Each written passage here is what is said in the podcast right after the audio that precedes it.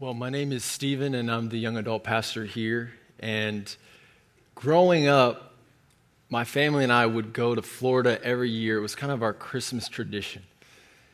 And we would pile into what was once a Dodge Caravan, and then we got a Honda Odyssey, and we would pack up our, our presents, our Christmas presents. We would pack up our suitcases. And I, I have this distinct memory of my brother being in the, in the captain's seat, my sister being in the captain's seat, and I'm stuck in the middle in the back row, piles of Christmas gifts on one side, piles of suitcases on the other. We drove our parents absolutely crazy. But that, those Christmases in Florida were some of my finest memories. I mean, if you've never experienced jet skiing on Christmas Day, you have not experienced a Christmas. But to be completely honest with you, what was even better than the week that we would spend in Christmas every year was actually the 16 hour drive down. I know it's really hard to believe. And if you ask my parents that, they would wholeheartedly disagree with that statement. But there was something about getting cramped in that van, pulling out our Magnavox brick TV, putting in a VHS, powered into the, the cigarette lighter, and just going, watching movies, getting on each other's nerves, stopping in Georgia and getting some peaches, coming across the south of the border, wondering what kind of tourist trap we had just passed. I mean, the, the journey in of itself was what I remember. And tonight we're kicking off a series on gratitude. And I think a lot of times when we think of gratitude, we think of a moment, like maybe Thanksgiving, maybe a, a high moment in your life. But really, gratitude is a journey.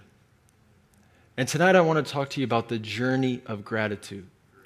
If you'll turn to Luke chapter 19, we're going to read verses 1 through 10.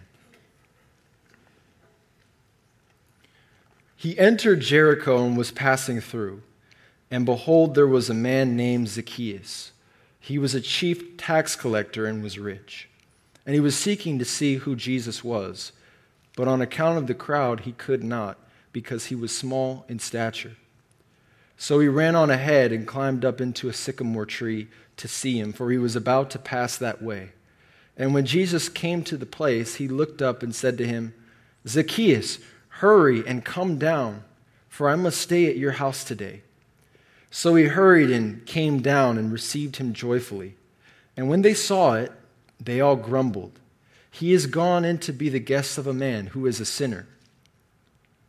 And Zacchaeus stood and said to the Lord, Behold, Lord, the half of my goods I give to the poor, and if I have defrauded anyone of anything, I restore it fourfold.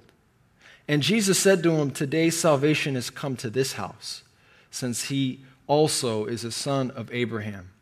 For the Son of Man came to seek and to save the lost. The beginning of this passage, verse 1, can seem like a footnote. He entered Jericho and was passing through. But for the gospel writer Luke, the theme of a journey is a key theme of the whole book. Jesus is on a journey. He's on a journey from a place called Galilee, where he did the majority of his ministry, to Jerusalem. And from chapter 9 through chapter 19, Luke is telling the story of this journey. Luke is actually the longest book in the New Testament, and he's going into great detail about this journey that Jesus is on. From chapter 9, verse 51, is kind of the beginning of this journey. And Luke says that Jesus set his face toward Jerusalem. Jesus came to this earth on a mission, and he was not going to be deterred from that mission. It was to seek and to save the lost, it was to die on the cross for your sins and for mine. And as he is going towards Jerusalem, he enters the city called Jericho. And Jericho was a city close to Jerusalem. It was kind of at the end of Jesus' journey, about 12 miles away. But it was a beautiful city in Jesus' time. It was a city of lush palm trees and of springs. It was the Miami of its day. It was a nice place to go on vacation. It was a nice place to retire, to have a beach house. And Jesus had healed, as he was approaching the city, he healed a blind beggar. And so news was getting out about who Jesus was. He had a pretty extensive ministry up to this point. People knew, okay, this guy is at very least a miracle worker. Maybe he's a prophet. Maybe he's even the Son of God. But he was teaching with anointing unlike anything anyone had ever seen. He's healing people, and news was spreading. But it's important to note that Jericho is not the destination, it was a key part of the disciples' and Jesus' journey.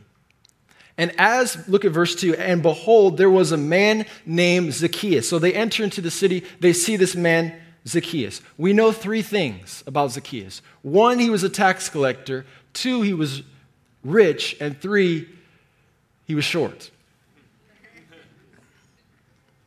It's interesting that he's described as a chief tax collector because Jesus was very familiar with tax collectors. He actually had one on his staff, Matthew. He was accused of being a friend of sinners and tax collectors. But Zacchaeus was different than every other tax collector in that he's described in the original language as the chief tax collector. This passage is the only place that that term is used. So there was something about Zacchaeus that not only was he a tax collector, but he was a, per, a person of very important status, the head of all the tax collectors. He had some serious power. And if you know anything about tax collectors during that time, you know that it was not a very, uh, it's not a very enviable position, occupation. Because the tax collectors worked for the Roman Empire. They were Jews, but they were collecting taxes from their countrymen to support an empire that was oppressing their nation. Somebody had to do it, but you didn't want to be that somebody. And to make matters a little bit worse, Zacchaeus would take in taxes from his people but then also kind of add or expect more money for his own personal gain. He was robbing his very own people. He was known as a sellout, as all tax collectors were. And he was doing really well at his business. His city was a major toll collection point for goods that were passing through, and Luke tells us that he was rich. So picture a man here who is in a beautiful setting in Jerusalem. He's got power, he's got the title, and he's got riches. And ironically, the very thing that Zacchaeus had that he was so discontented over is oftentimes when we think of gratitude as the things that we're thankful to God for. When we think of gratitude, and this is not necessarily a bad thing, but we're, great, we're thankful that God has provided money, a job, maybe a nice house. But here's a man who had all those things, all the things that we're praying for, and he's not happy. There's something ironic about Luke's description of Zacchaeus because Zacchaeus' name means the righteous one. He has everything at his fingertips except the one thing he was named for. He has not an ounce of righteousness. Verse 3 And he was seeking to see who Jesus was, but on account of the crowd, he could not because he was small in stature. So he ran on ahead and climbed up into a sycamore tree to see him, for he was about to pass that way. Zacchaeus was seeking. And when anybody is seeking, there's often limitations to our seeking. For Zacchaeus, it was a crowd. And oftentimes, a crowd can be a hindrance and not a help to our progress. When I was in high school, and I can't believe I'm admitting this here, but I was a part of a rap group. yes, it is true. I'm not making this up, okay? I don't let the, the clothes fool you, you know, and the, and the well kept hair. I mean, I was running the streets of Ashburn, Virginia in my suburban life. And I was a part of a rap group with two other buddies, and we were called Nefarious. Yes, this gets even more embarrassing. So we had a, uh, a talent show at our school. And I don't know if it's an indication of the lack of the talent pool at the school, but we were the headlining act. I don't think anybody saw any of our tapes, listened to any of our tapes, or we probably wouldn't have performed. But we were the very last act. And the act before us uh, actually were some guys from another school, and they thought it would be a great idea after their performance to take their guitars and to smash them on stage. You know those rock type, man. They, those guys are just, they're crazy. So they damaged the stage, and the principal got very upset, he shuts down the whole school. Now, listen, we're rappers, guys. We're not going to let some principal shut down our, our, our grand performance here, our debut. So we did what any rappers from Ashburn would do. We took this show outside. And so I have the bright idea, 16 year old mind, okay, to put the track, the CD in the car, to crank up the volume. The crowd is just egging me on. You know, they're thinking, they're, I'm, I'm feeling, I'm, I'm putting, what they're putting down, you know, I'm picking up. So, so here I am on top of this car. And I'm, man, I'm just killing this lyric, right? Like I'm just verse by verse doing my thing. And out of the blue, I see some arms swimming through the crowd. And I saw this man whose face, it wasn't like a, a, a, reddish pink, it was like beet red, like tomato red, like you've been out in the sun really long red. And it was my dad. And I'm on top of the car and I'm giving my best 50 Cent impression. I'm giving my best Kanye impression. I'm laying down this, this, these great lyrics, and I see this red face as my, the top of my car is concaving down. Knowing that this performance is probably my last act here on planet Earth. I remember going home that night, and that's all I remember.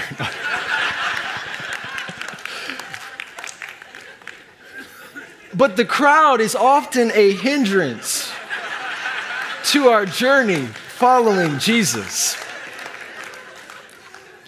The crowd on Facebook will tell us we've waited too long for God to provide a spouse. It's time to go on to something else. The crowd of soccer moms and dads tell us that if we don't miss church every Sunday for soccer tournaments, that our kid will never play professional soccer. The crowd on LinkedIn tells us that a more lucrative job awaits, never mind if God didn't call us to that job. The crowd can be a gratitude killer. And the crowd blocks us often from seeing Jesus. Zacchaeus had another hindrance that stopped him or, or threatened to stop him from seeing Jesus. He was diminutive in stature, or he was short. And I can identify with Zacchaeus. I know it's hard to believe, but my freshman year, I was five feet one inches, or five feet one inch. And there was this girl that I liked. I'm telling a lot of stories tonight, but there was this girl that I liked who uh, I wanted to ask out to, to the homecoming dance, right? Freshman year, you know, I mustered up the courage. And, you know, she wasn't very tall herself. She was like five four. But I'll never forget what she told me when I asked her to go to homecoming, she said, Stephen, that's really nice, but I don't date guys shorter than me. Yes, I, I recovered. It, it took me a while, but I recovered. But Zacchaeus couldn't control his stature. It was something he was born with. And there's things in our lives that we, are, we have no control over that can be hindrances to us seeing Jesus. Maybe a single family upbringing, single parent upbringing, a physical sickness, that came about suddenly, maybe a learning disability, maybe something that someone spoke over us when we were a child.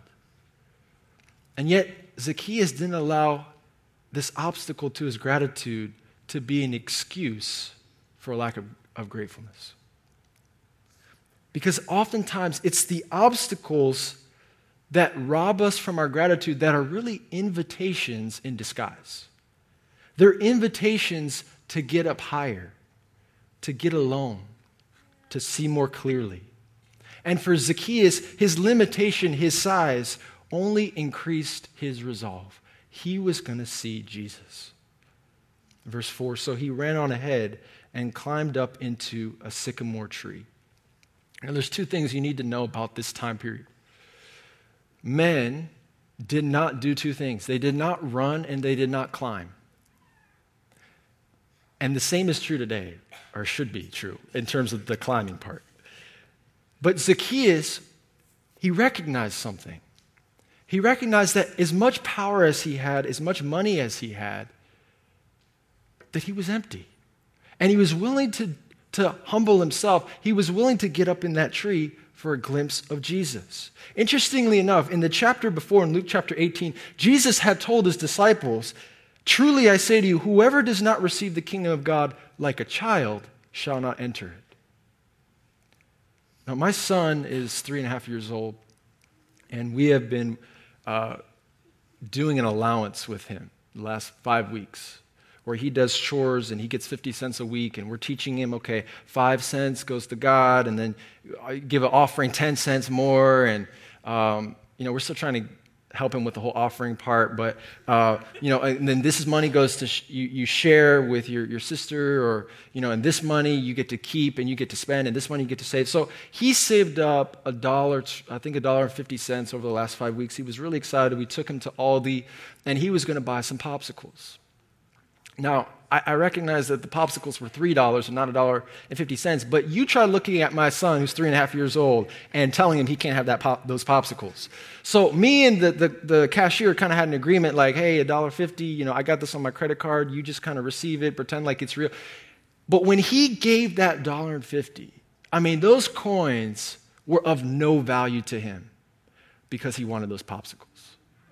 He was willing to give up I mean, he came home and said, Well, Daddy, now I don't have any coins. I said, Yeah, but buddy, now you have popsicles. He said, Hallelujah. I mean, that's all he needed to know.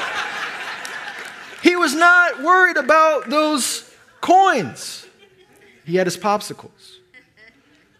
And I know many of us here have a business that we're running or a few degrees to our name, perhaps a reputation to preserve. But remember that children often enjoy the journey more than adults because they don't care what anybody else thinks. There's a part of the kingdom of God that can only be em- embraced through childlike faith. And here is a dignified man up in a tree just to get a glimpse of Jesus.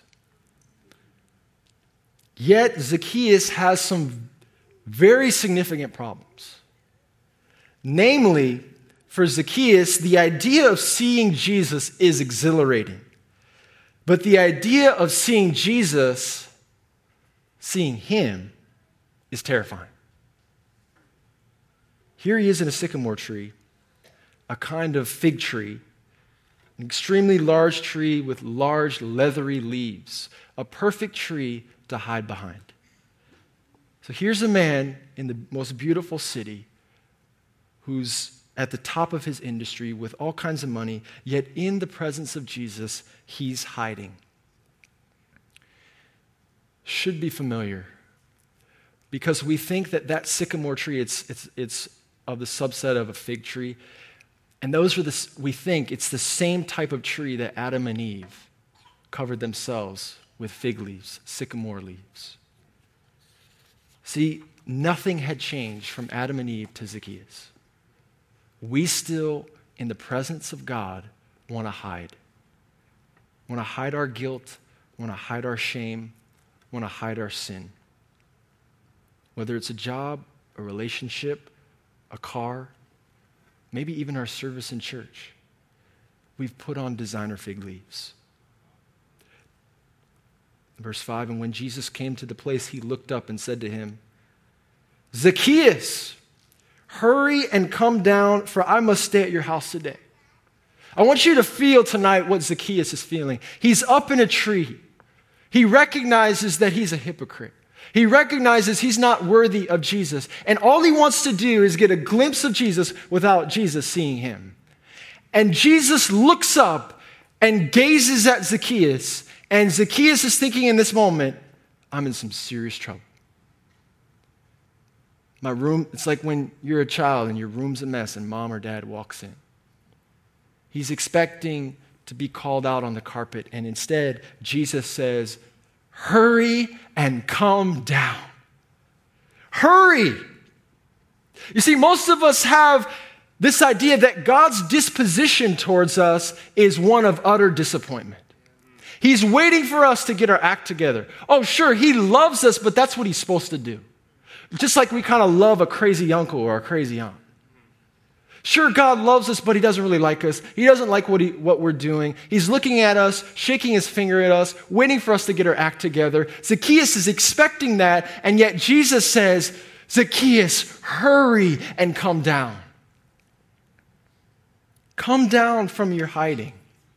And so the question for Zacchaeus is not will Jesus accept him because Jesus has. The question is, is he going to get down from that tree? And I would suggest to you tonight the question isn't, what does God feel about you?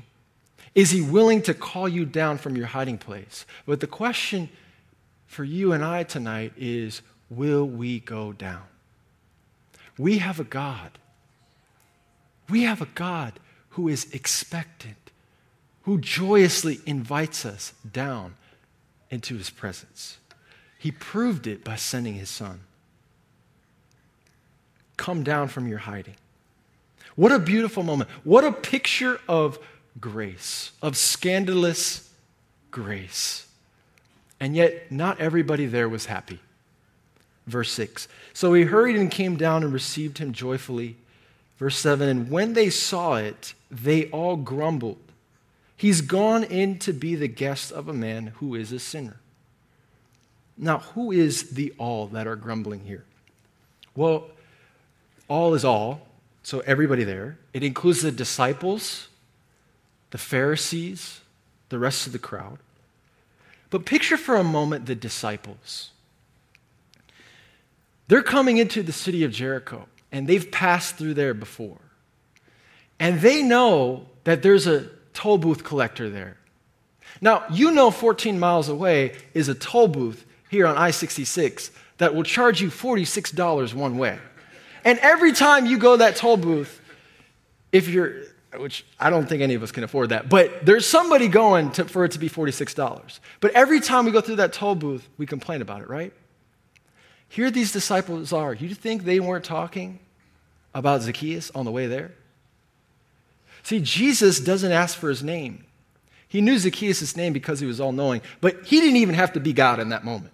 Because I guarantee you, when he was, they were approaching that city, all the disciples are talking about is Zacchaeus and how much of a, you know what he is, fill in the blank, whatever word popped in your head in that moment. Jesus ministered to tax collectors. He had a tax collector on his staff in Matthew, but this was different.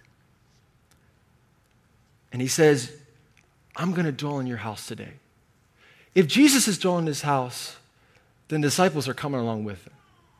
And so here the disciples are, I'm imagining, coming into the house of Zacchaeus. And we kind of picture, you know, maybe a house with a table and stuff.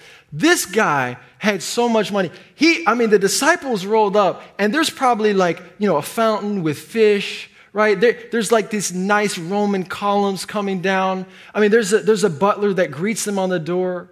They walk in, they sit down. Oh, wow, this is Ethan Allen furniture. This isn't the IKEA stuff. And they're thinking, all of what we see, he stole from us. They're up close and personal with the very person who had robbed them and who had robbed their countrymen. And so they're grumbling. They're not happy about this idea that Jesus is going to dwell in this man's house. Pharisees are joining in on the grumbling too. And the Pharisees kind of appear all throughout the Gospel of Luke. Whenever Jesus does a miracle, whenever he pulls in an outsider, the Pharisees are always there grumbling. Why? Because Jesus' journey is not one for the elite. Jesus' journey is not one for those who have their stuff put together. It's for the outcast. It's for the oppressed. It's for the widow. It's for the children. It's for the beggars. And now it's for this crook. And the Pharisees are indignant. Nothing kills gratitude quicker on a journey than being a backseat driver. The Pharisees and the disciples, they want the journey, but on their terms. They want to choose where to go and who's worthy enough to come along. And this kind of dead religion, exemplified by the Pharisees, is offended by grace. Ironically, Jesus had just told them a parable earlier about a Pharisee who considered himself righteous and a tax collector who couldn't even look toward heaven. Verse 9 of Luke chapter 18 He also told this parable to some who trusted in themselves that they were righteous and treated others with contempt. Two men went up into the temple to pray, one a Pharisee and the other a tax collector. The Pharisee, standing by himself, prayed thus God, I thank you that I'm not like other men, extortioners, unjust, adulterers, or even like this tax collector. I fast twice a week, I give tithes of all that I get. Here, the Pharisees, the disciples, heard this parable that Jesus told just a chapter earlier. They heard the teaching, and yet here was their test. Here was a tax collector that Jesus was welcoming. And they failed miserably. And when we look at Bible stories, we often put ourselves in the heroes, the protagonist role, right? In David and Goliath, we're David, we're fighting the, the giant, right? In the story of Gideon fighting off the, the warriors with just 300 men, we're Gideon, we're the mighty men or women of valor. And yet, if we were to insert ourselves into this story, yes, we'd all be Zacchaeus, far from God, recipients of God, God's grace. But aren't we more like the disciples and the Pharisees? The very people that we despise, that we complain about an ungrateful boss, a less than kind neighbor, perhaps an ex spouse are the people God wants on his journey. They're reminders that we too were unlovable and offered nothing to Jesus as journey companions. And he wants, to wants us to invite them on this journey. But we're too often busy grumbling to acknowledge the invitation that Jesus wants to extend through us. Verse 8 And Zacchaeus stood and said to the Lord, Behold, Lord, the half of my goods I give to the poor, and I've defrauded anyone of anything. I restore it fourfold. So earlier, Jesus had encountered the rich young ruler, and the rich young ruler refuses to give up everything to follow Christ. And yet, here Zacchaeus offers half of his possessions. And Jesus celebrates his repentance. Why would Jesus demand all for the rich young ruler and yet only half for Zacchaeus? Well, under the Mosaic law, if a thief voluntarily confessed his crime, he had to restore what he took and add a fifth to it. But then, later on in Exodus, there's a prescription that if someone stole something he could not restore, he'd have to repay fourfold. So Zacchaeus isn't looking at the fine print. He's not quibbling over the terms of the law. He offered to pay the highest price because his heart had been truly changed. If we're calculating how much we owe Jesus, trying to read the fine print, calculating the sins we've committed minus how much we've tithed, subtracted by how much we've been to church in the last week, plus the argument we had against our wife, to figure out how much we owe Jesus, or sometimes how much we think he owes us, it's a pretty good indication that we're just really bad at math. On our side of the equation is rebellion, addiction, pride, sin. On God's side is a righteous Savior who died a gruesome death, death, who offered a gift of salvation to anybody who would repent and believe, who offers eternal life.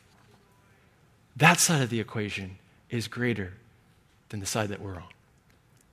Verse 9 And Jesus said to him, Today salvation has come to this house, since he also is a son of Abraham. For his whole adulthood, Zacchaeus had been a traitor to the household of Israel. But in this moment of his confession of faith, he becomes a true son of Abraham. Zacchaeus is an example of how we are to seek Jesus. The fact that he humbled himself by running ahead of Jesus and climbing up a tree. The fact that he responds to Jesus' invitation by giving half of his goods. We even know from church history that Zacchaeus ended up being one of the leaders of the church till his death. But verse 10 makes it very clear who was seeking who. Verse 10 For the Son of Man came to seek and to save the lost.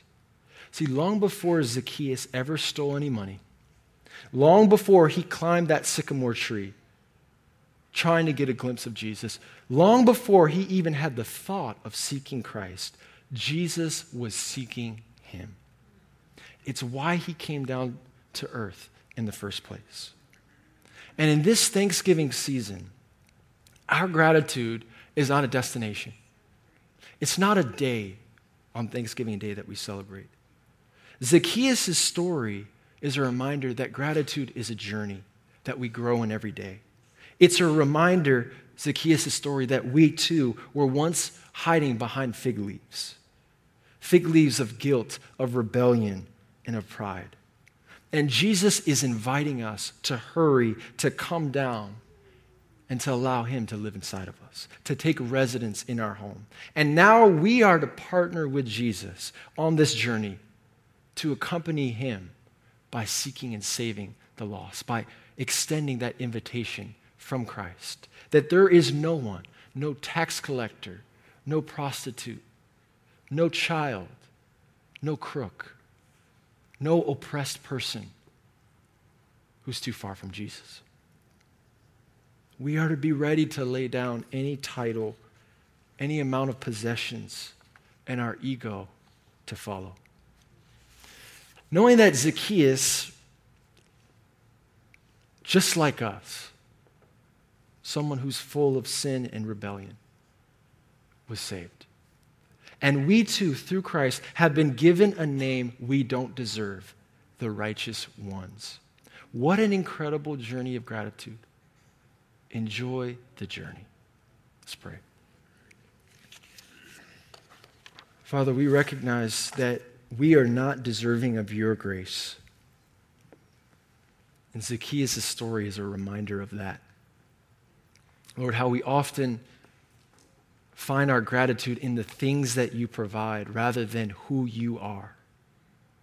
And so tonight, Lord, we want to repent of that. We want to lay down our feelings of what you owe us. And we acknowledge the fact that we owe you a tremendous debt. The debt that you paid on that cross, Jesus. And you're inviting us down. If there's anyone here tonight who, for the first time in your life, you want to take up that invitation to come down from your hiding. Or perhaps you are a Christian, but your life doesn't look like what a Christian's life ought to look like. If that's you, would you raise your hand tonight? Jesus is inviting you to hurry and to come down. I see that hand. You can put it down once it's up. Just repeat after me. Say, Father, I'm sorry for the way I've lived. I've tried to hide my sin. And yet today, I choose to surrender to you. I choose to accept Jesus' invitation to come and live inside of me.